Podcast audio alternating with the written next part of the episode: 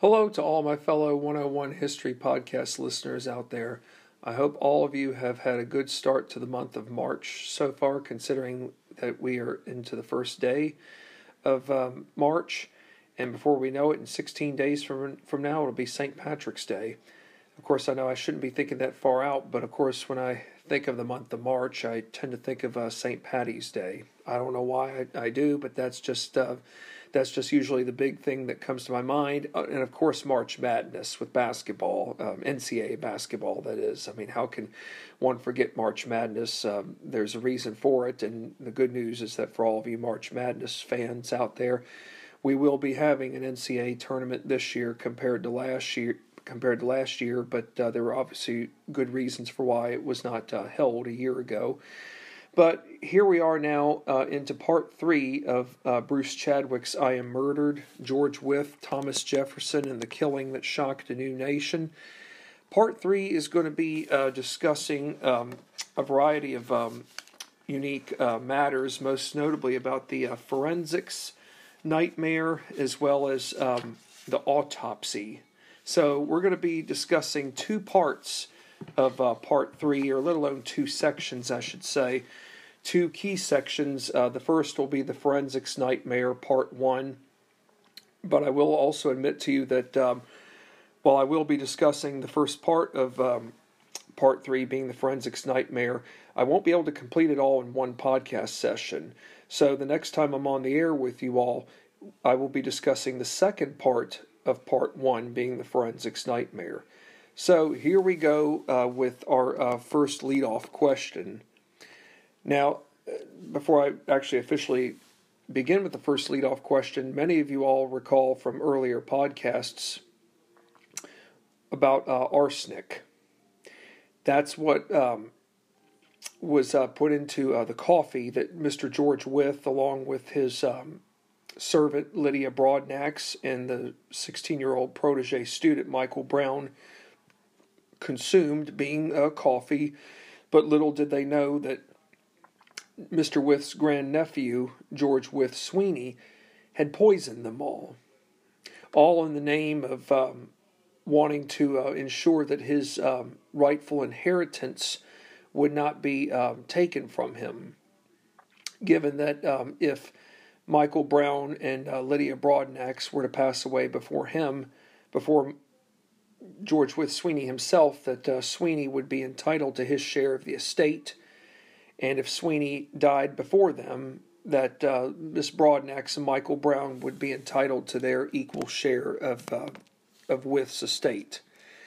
So obviously, George Wythe Sweeney has lots of problems, as we all know, and his gambling did not help out and it's just bad enough that his gambling was causing the issues, but his gambling led him to steal from uh, his great uncle. It also led him to forge checks.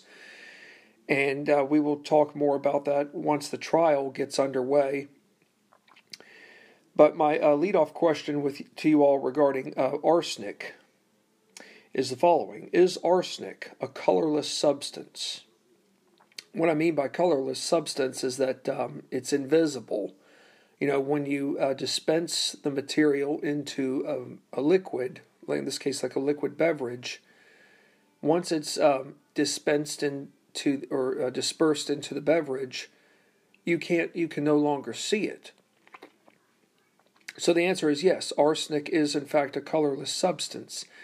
It's a potent to where once it has entered a person's body, particles or fragments it, the substance itself can take over any or all parts, or I should say organs, including one's bloodstream. So this is very this is a very lethal substance that um, can do significant damage to uh, one's um, inside within a short uh, matter of time. And from an earlier podcast, uh, I had described to you all how uh, when Mr. Wythe consumed his coffee, that he was almost left in a uh, paralytic state of shock. In other words, he couldn't move his body, he had difficulty breathing. Uh, it was almost as if um, a force from outside that he had no control over ultimately took over his body. It, I still find it a miracle that he even survived the the incident at that point on May 25th of 1806 that somehow he still managed after he had regained consciousness to get down the stairs and um, tell Lydia Broadnax that he had been murdered. He tried to tell Michael Brown the same thing, but obviously Michael Brown was in a very uh, bad state of. Um, he was very unconscious. Let's put it that way to you all. The, and remember, folks, those were the first words, because that's going to be my next question. Before George Wythe died, did he insist on being operated, or let alone examined? Yes. He went as far as pointing to his chest by saying, Cut me, aka, I am murdered. In other words, he knew that he had been murdered. Of course, he had not died, but he knew that somebody was out to get him, that somebody wanted him dead and that was none other than his grandnephew. So if he is already telling the doctors as he's laying there dying that he if he's got enough courage to tell them, "Hey, cut me." That means folks that he knows something that the doctors don't know. In other words, the doctors know he's not well, but what did the doctors insist early on back from part 1? They were convinced he had cholera you know, cholera obviously is brought on by consuming bad water or eating vegetables or fruits that have not been rinsed with clean water. Well, we all know George Wythe had access to clean water. What did he have that most people could not afford during this day and time? A well. Basically, by well water is filtered water. Consuming water from um, what you call water from uh, if you didn't live in Shockoe Hill, the water you got was pretty much bad water, water that was not treated, water that um, could cause one to have cholera, but also cause one to um, to die. Because after all, for for a long period of time, most people did not consume water because it was unsafe to drink. That's why many people in colonial times consumed um, alcohol like beer and cider, uh, rum, gin and tonic as a means of um, a safer way of uh, consuming a beverage. So, um, the autopsy that would be performed on George Wythe shortly after he passed away, this autopsy garnered major attention. So, I'm gonna uh, we're gonna talk a little bit about uh, the history behind autopsies. You know, when people think of autopsies, they often think of modern day times where they've been performed.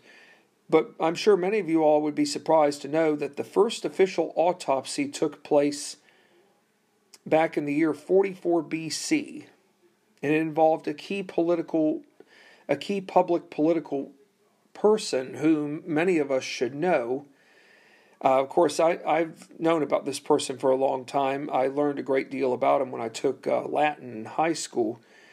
But his name was Julius Caesar, a Roman dictator, a very, very brutal dictator, to say the least. Well, what happened to him? Well, he was assassinated in the year 44 BC by friends and allies. What do you mean by friends? Why would his friends want to assassinate him? Well, one man whom was a very dear friend of Caesar's was in on this. These uh, this coalition was very um, worried about what would happen to Rome due to the fact that Caesar already himself already had power as it was, but they were afraid of of what he could acquire down the road in terms of more power that would become um, a danger to the um, to the people of Rome if his uh, power alone did not go, um, if the pow- if his reign of power did not um, what we call get put in check. So, a man named Brutus, who was his be- who was one of his dear friends, was a part of the uh, coalition that led to the assassination of Julius Caesar. Brutus was the, I believe, was the last person who attacked him. And Caesar himself was known to have said the following Et tu, Brute, meaning you too, Brutus. In other words, Brutus, you were in on this as well. He was. Brutus was in on it because he loved Rome, and he didn't want to see Rome fall into the hands of a corrupt man like Julius Caesar. So the autopsy was ordered by the Senate, and the report revealed that Caesar was stabbed 23 times, including the fatal wound through his heart. And believe it or not, the ancient Egyptians were the first to perform uh, general body dissections during the reign of Pharaoh Ptolemy I. So we should be reminded, folks, that autopsies are something that's nothing new. They have been around since the beginning of time, but while yes, they have been around for a long time, autopsies have not been performed on a regular basis. That leads me that's that leads me to my next question. Which religious sect or church body went about prohibiting autopsies from being conducted for about um, almost uh, for almost 1200 years? The Roman Catholic Church. Well, remember, folks, the Roman Catholic Church was one of the most powerful institutions in its time before the Protestant Reformation occurred. And if you weren't Catholic, you were persecuted. And the Catholic Church was very successful at being able to cover up um, murders and deaths. So, if you were successful enough to where you could cover up a murder and a death, what would have been the last thing you would have wanted to have allowed? An autopsy. How come? Well, the longer the autopsy goes on, the greater uh, the suspicion that the public has over who might have really been behind the murder itself. But over time, things do start to change come the 15th century when the Catholic Church, as a greater institution, starts allowing students in medical schools to dissect bodies along with studying key body organs. So I think the Catholic Church is smart enough now to realize that, okay, maybe we need to start, you know, being a little bit more flexible um, times are changing. You know, people are interested in medicine. There are those who want to become doctors. They want to learn more about how the body uh, functions. You know, what causes the heart to do things that it normally should not be doing. What causes one's um, organs not to function. You know, we do need to know how the body in general works. You know, think about this. You know, in medicine in today's time, we know a lot more now about uh, certain forms of cancer than we did, say, 20 years ago. And 10 years from now, we're going to probably learn some learn things about uh, certain forms of forms of cancer that we don't even still know to this day. So the Catholic Church is finally realizing that, hey, look, in order to get a better understanding of how the body functions, people need to learn. People need to be able to have a right to start learning this, learning how to go about um, conducting procedures which can perhaps save the lives of those who are dependent upon people like doctors. Now, what is unique about the year 1590? Well, in the year 1590, the first forensics autopsy was performed by medical professors in determining whether poison was the cause of death to 28 year old Count Jacob III of Baden, Austria. And it turns out that they were able to uh, determine that this fellow was um, um, died from um, died from means of being poisoned. Now, as as we move into the 18th century, autopsies are becoming more prevalent, and they are becoming all the more popular popular in medical schools throughout the world. So we've really evolved significantly, I would say, starting in the 15th century and now going into the 18th century. We have seen a very um, major um, radical transformation in uh, people's ability to learn more about the body, the human body, people's ability to understand where lo- organs are located in one's body, and also how to go about uh, trying to save people's lives.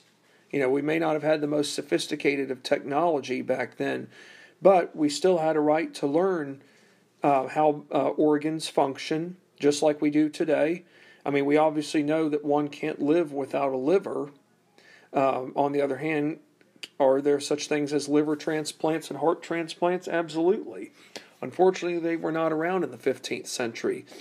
But of course, people living in the 15th century, if they knew what was available now today in terms of uh, kidney trans, uh, we call it organ transplants, like a kidney transplant, um, liver or heart, they would be in awe of that stuff. On the other hand, there are hundreds and hundreds of people who, more often than not, are on the waiting list for organs, for organ donations, or to um, receive a match from another um, organ donor.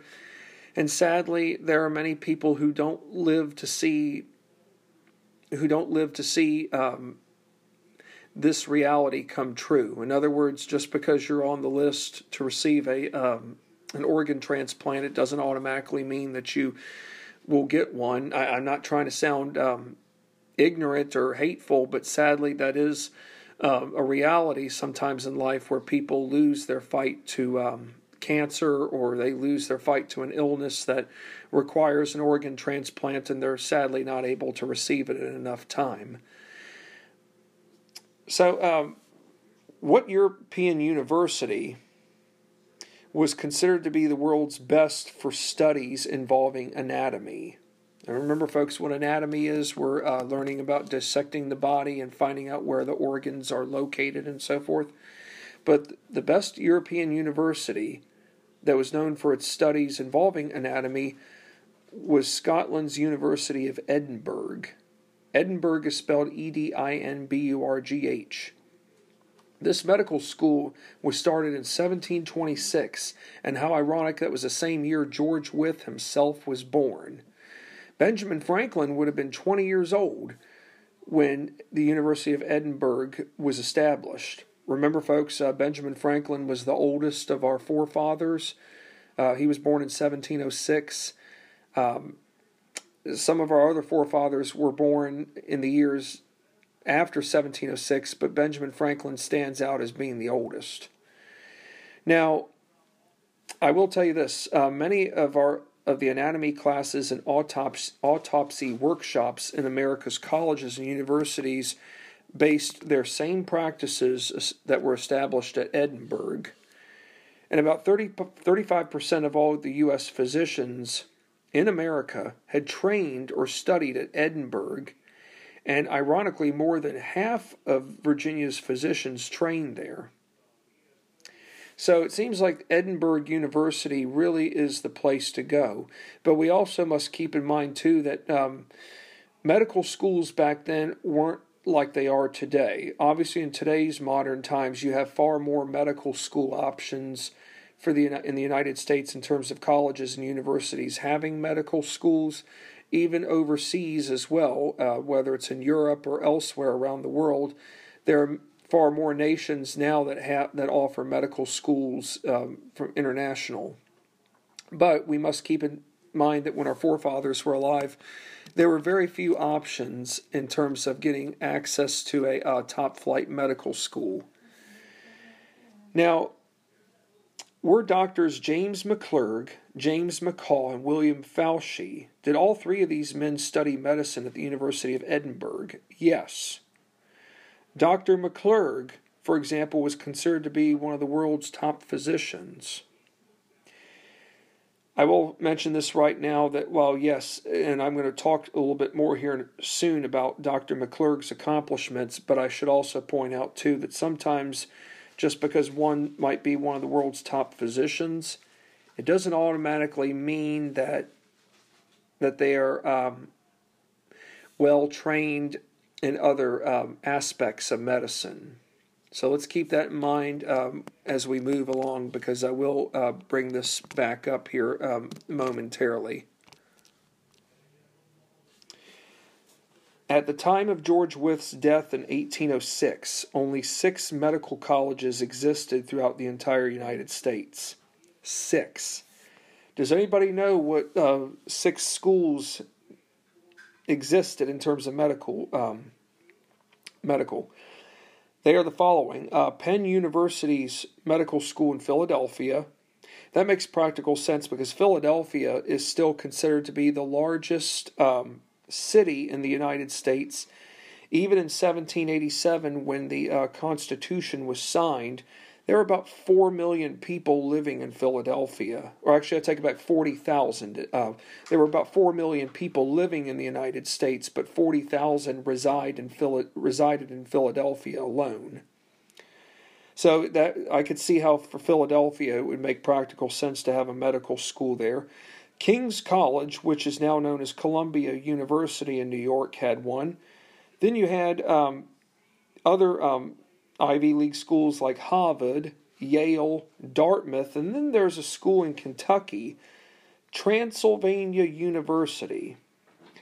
So think about this, folks. Five of the six medical colleges that had um, med schools are Ivy League schools.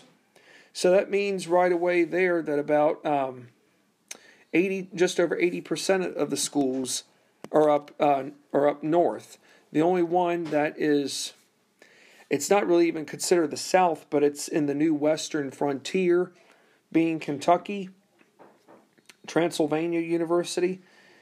That's the only one, the only other viable option.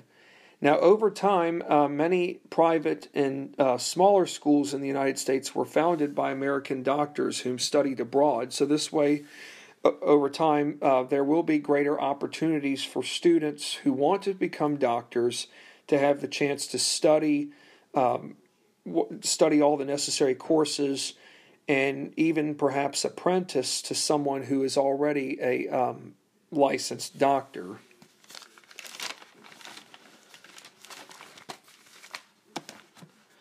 Were the smaller schools in the United States that fell under second tier status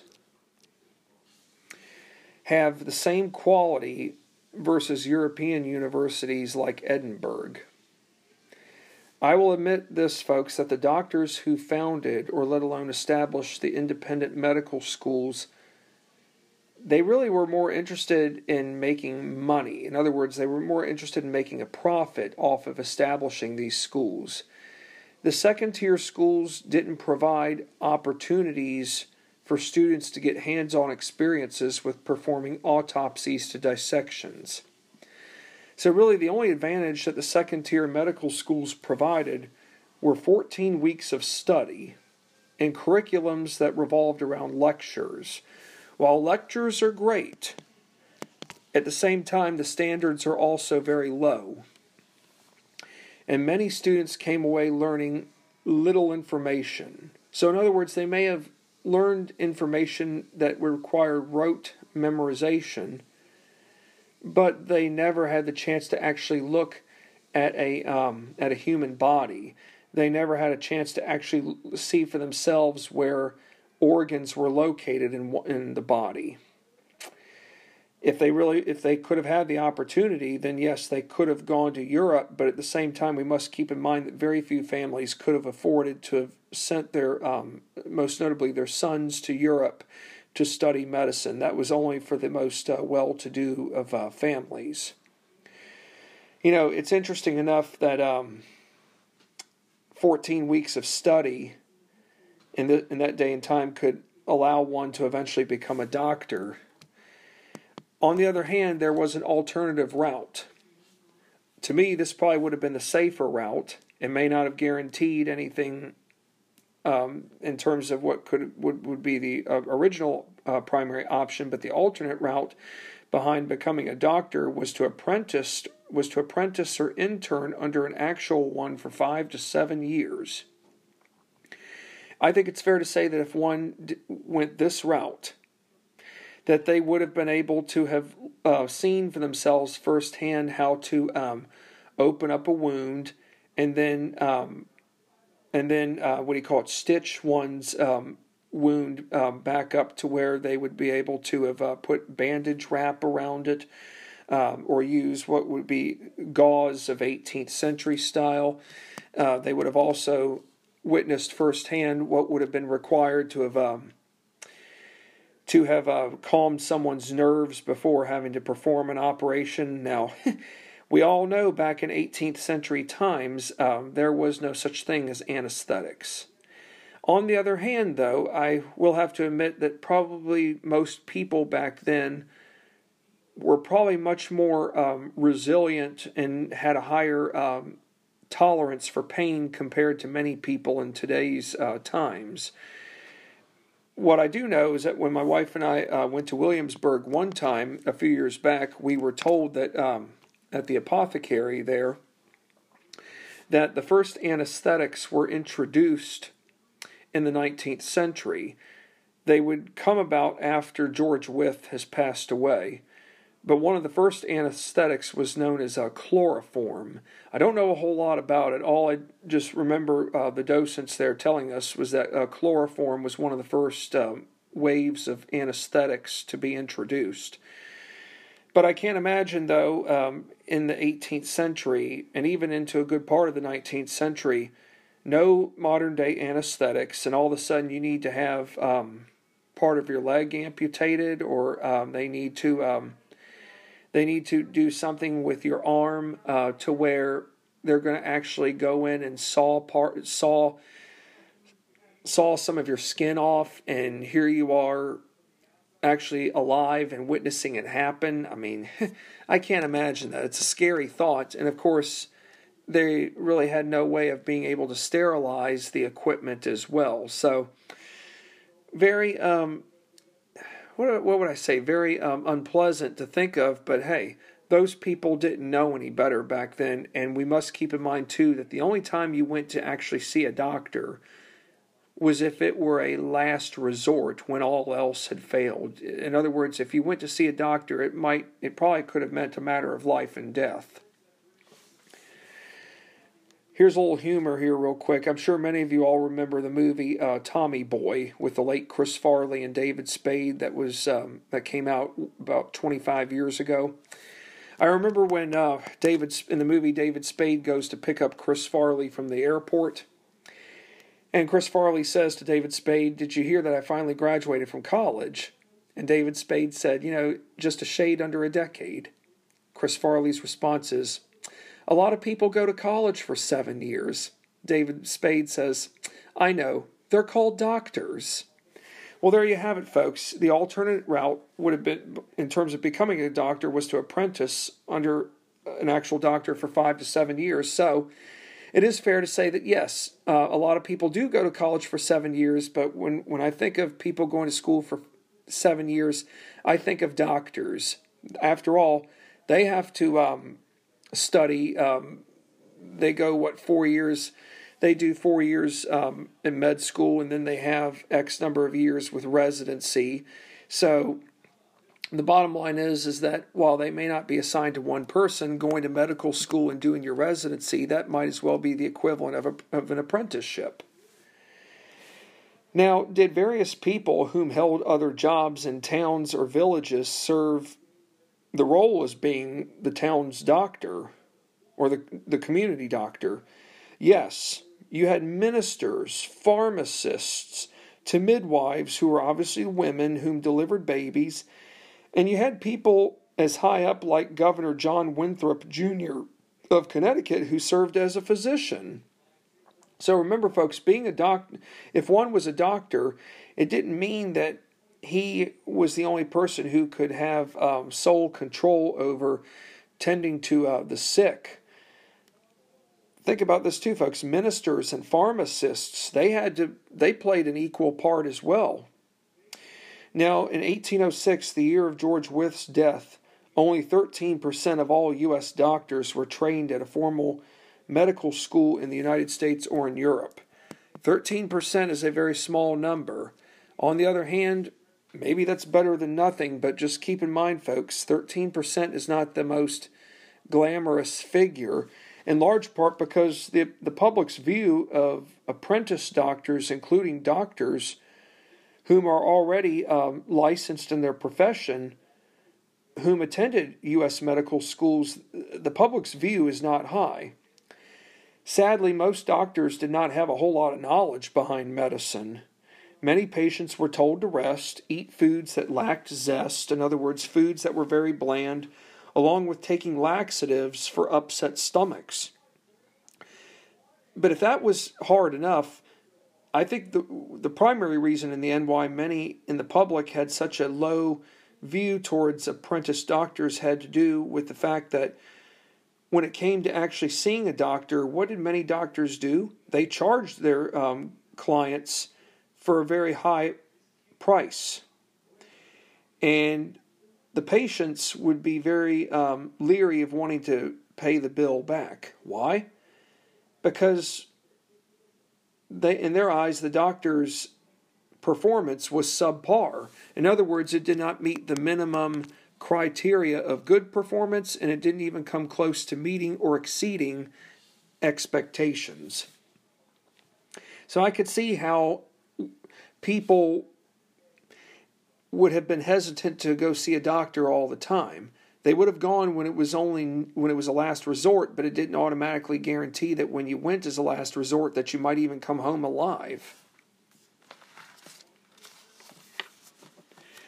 So, let's learn a little bit about the three men whom are going to be performing the autopsy on George Wythe. We've we've learned a fair amount about them so far, but I think we really need to learn more because as the trial goes along, as the trial begins, and as we get into the next part of um, part one with or part three, but part one of the forensics nightmare, and then into the autopsy, the the doctors' names are going to really resurface all the more.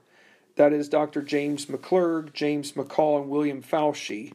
We've already established that they all three of them are University of Edinburgh graduates, which is a good advantage but let's start off with Dr. James McClurg. He's born in 1746. That means uh, he's three years younger than, say, Thomas Jefferson.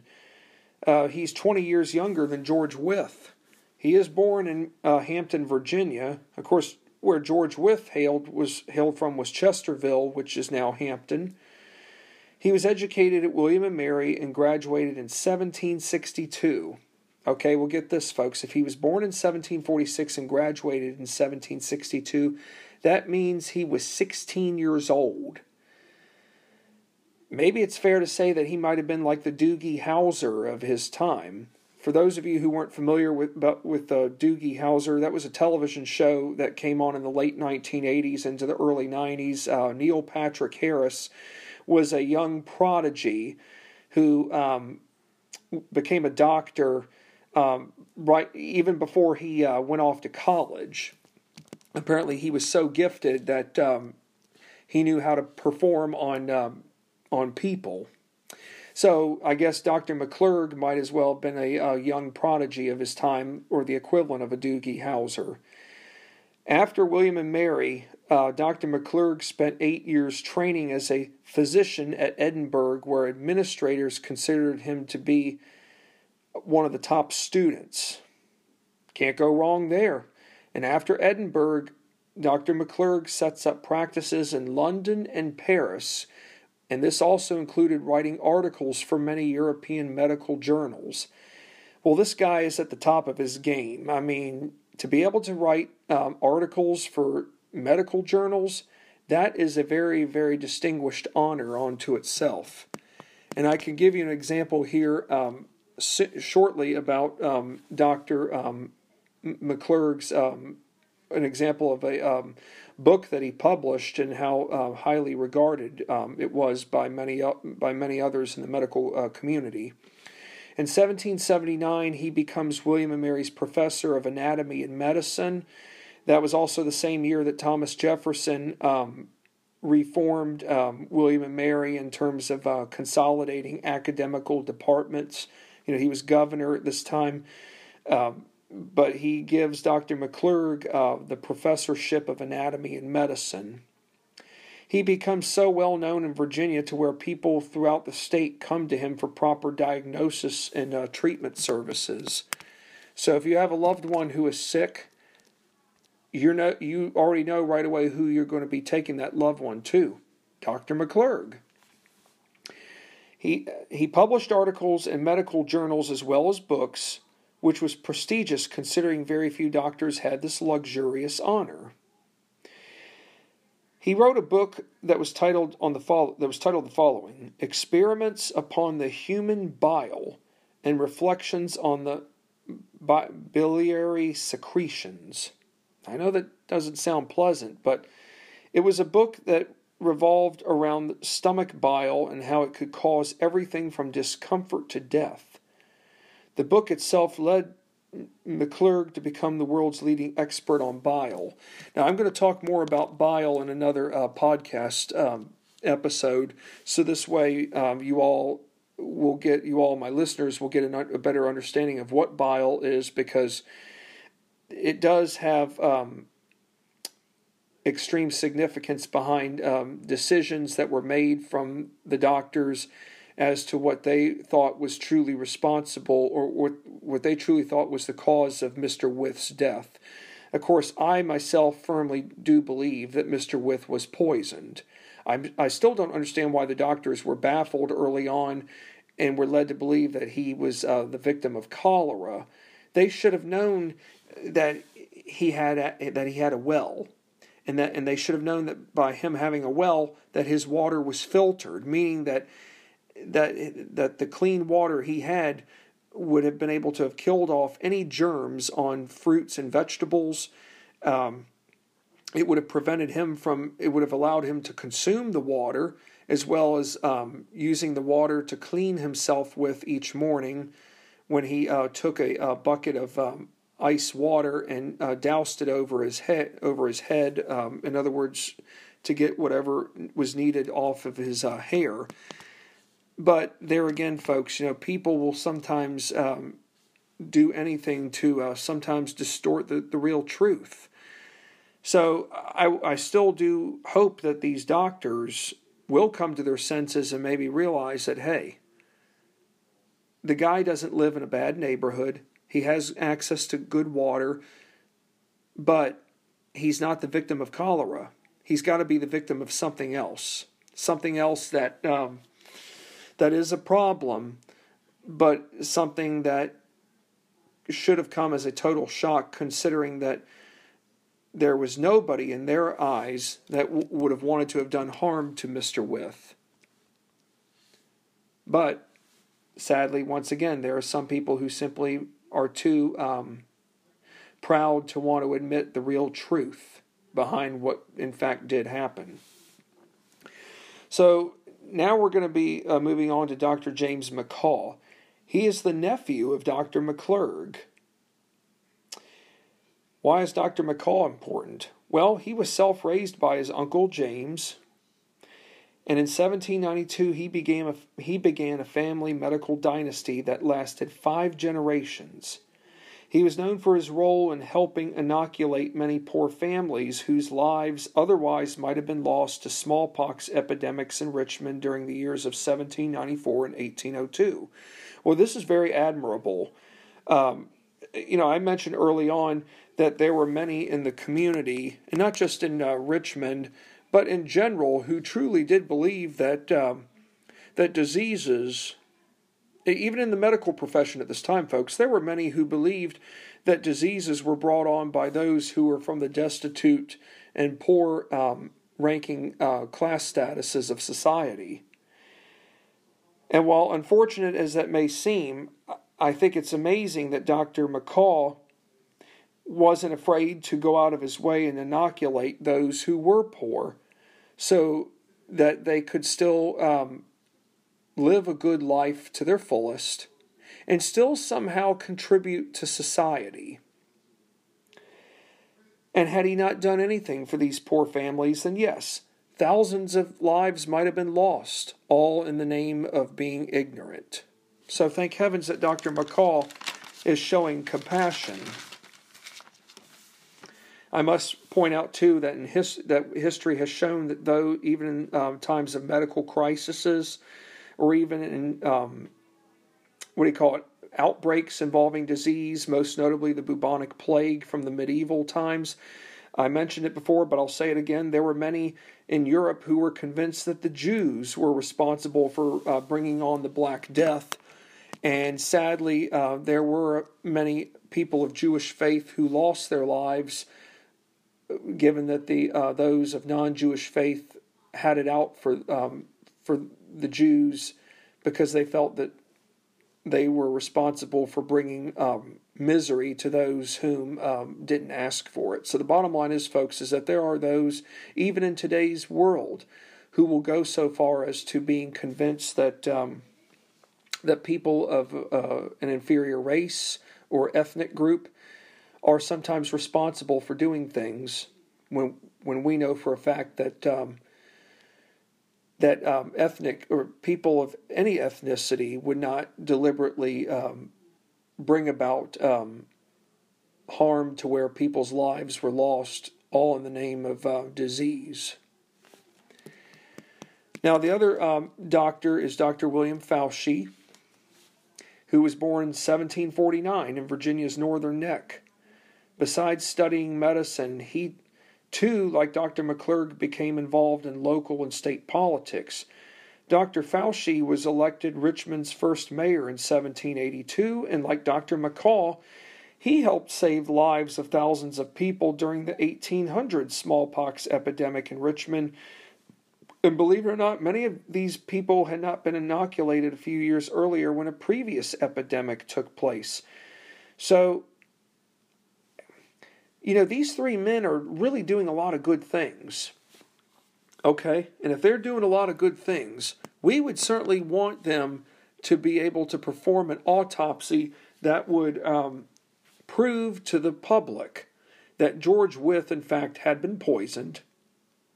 We would want them to give the public assurance that they know how to do their job and that they are not going to um, go behind the public's back and distort the truth to where the public would feel betrayed. That's what we would hope, but sometimes we never know for sure what what's going on in the minds of those whom are of a higher end status, most notably in a uh, profession like the medical profession at this day and time. Now, as successful as Dr. McClurg had become, did he have weaknesses? Well, for starters, I mean, none of us are perfect. I mean, we all have flaws. But let me ask you this, folks. Yes, he did have weaknesses, but did these weaknesses involve the profession he practiced, being that of medicine? Yes.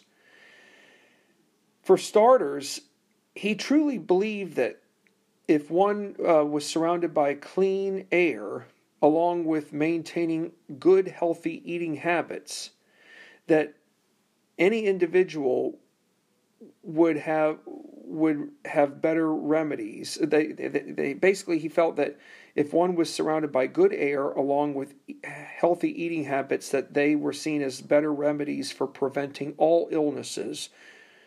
So, in other words, he truly felt, felt that if you were not exposed to bad germ, to germs or uh, bad air, that you could live a, a life without any kind of uh, medical hardship.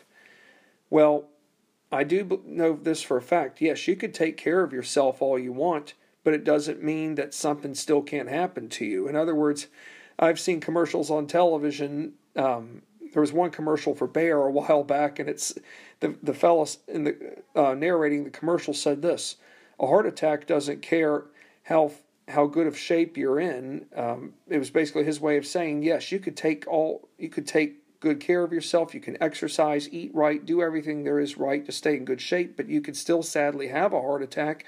And in some cases, you know, I've heard of stories where people have died.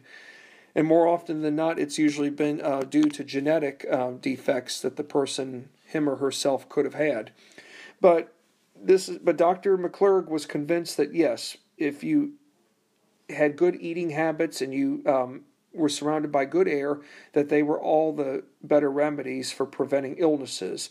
He also believed that people whom were immoral were automatically victims of epidemics. So, in other words, people who did not take good care of themselves, people who remained in a state of des- people who remained destitute and poor, in his eyes, were responsible for bringing about bad uh, omens to those who were opposite. I would hate to say that this is a uh, bad example on his part of being very ignorant. But his biggest problem was his personal ego. In other words, he was egotistical. He thought about himself. He didn't think about the well being of other people. And in some instances, maybe that could have meant his patients and perhaps other uh, staff members he might have been around.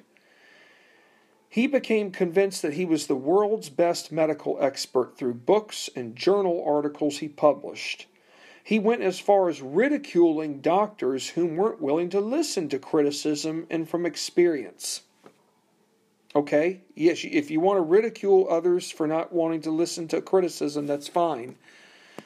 But would you say that it's that it's even worse if you become that same person? In other words, you can ridicule others all you want, but if you make the same mistakes, then to me you are just as guilty, or let alone you are engaging in what's called hypocrisy. So Dr. McClurg would jump down everyone else's throat when it came to others directly criticizing him. He had little regard towards the doctors whose opinions differed from his.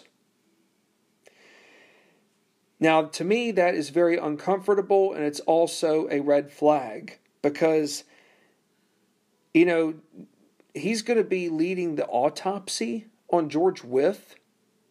If he's going to have this kind of an attitude, is there a good likelihood that this that his egotistical attitude could really alter his decision making behind what he believes is ultimately the primary cause of George Wythe's death? Absolutely. So, when it came to uh, his arrogance, would be present in the autopsy room where he would go about opening up George Wythe's body and determine how his friend of 40 years had died in his eyes. So, in other words, yes, he had known George Wythe for about 40 years. That's a long time to have known someone, folks. You know, you would think after you've known someone for 40 years and you have a very strong friendship that perhaps you uh, would want to see to it that that uh, that this friend of yours would um, be treated properly, and even if he died, that if you were to be performing his autopsy, that you would want to give him the due respect that he deserves. Absolutely. But at the same time, how can um, how can you be honest with yourself if you're judging everyone else? And how can you be honest with yourself when you don't like others questioning your findings? You know, even George Wythe himself told the doctors before he died, hey, cut me. I'm murdered. In other words, they kind of they kind of um, scoffed at him. Dr. McClurg even said to said, "What does George Wythe know about medicine? The guy's a lawyer. He doesn't know anything about anatomy." Well, remember this. Well, remember this, folks. Uh, okay, George Wythe may not have been a doctor, but after all, he was a, a product of the Enlightenment, and when he was teaching law at William and Mary and when he was mentoring men like Thomas Jefferson, James Monroe, James Madison, Henry Clay, John Marshall, uh, William Munford, who delivered George Wythe's eulogy, he wasn't just teaching these men about law, he was teaching them about useful knowledge. He wanted to know, for example, why certain organs of the body function the way they did so the bottom line is this, folks. George Wythe was teaching his students more than just uh, reading out of a law book and uh, conducting moot court and legislate, legislative sessions. George Wythe knew more than what the medical profession might have even given him credit for. So it's one thing for a um, a leading doctor to go about performing an autopsy on someone who's of high profile status, like Mr. George Wythe himself. But that doesn't mean that Dr. McClurg is going to give George Wythe the due respect that maybe he deserves. In other words, Who's to say that he might, if he were to testify at the trial, which he will, but who's to say if when he goes before the stand that he might even give the lead prosecutor, Mr. William Norborne Nicholas, the exact information that he needs in order to be able to prove to the jury that George Wythe Sweeney is guilty. Well, folks, we've covered a lot of ground, and um, when I'm back on the air again with you all next, we're going to be discussing um, the second part of uh, of this uh, forensics investigation. Well, thank you for listening as always, and um, I look forward to being back on the air again here soon. Uh, thank you once again, and uh, continue to stay safe.